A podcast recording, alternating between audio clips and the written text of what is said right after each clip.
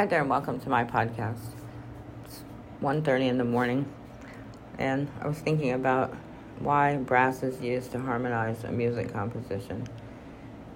I'd like to hear any of your compositions that you've put together, and if you've used brass instruments to harmonize your your composition.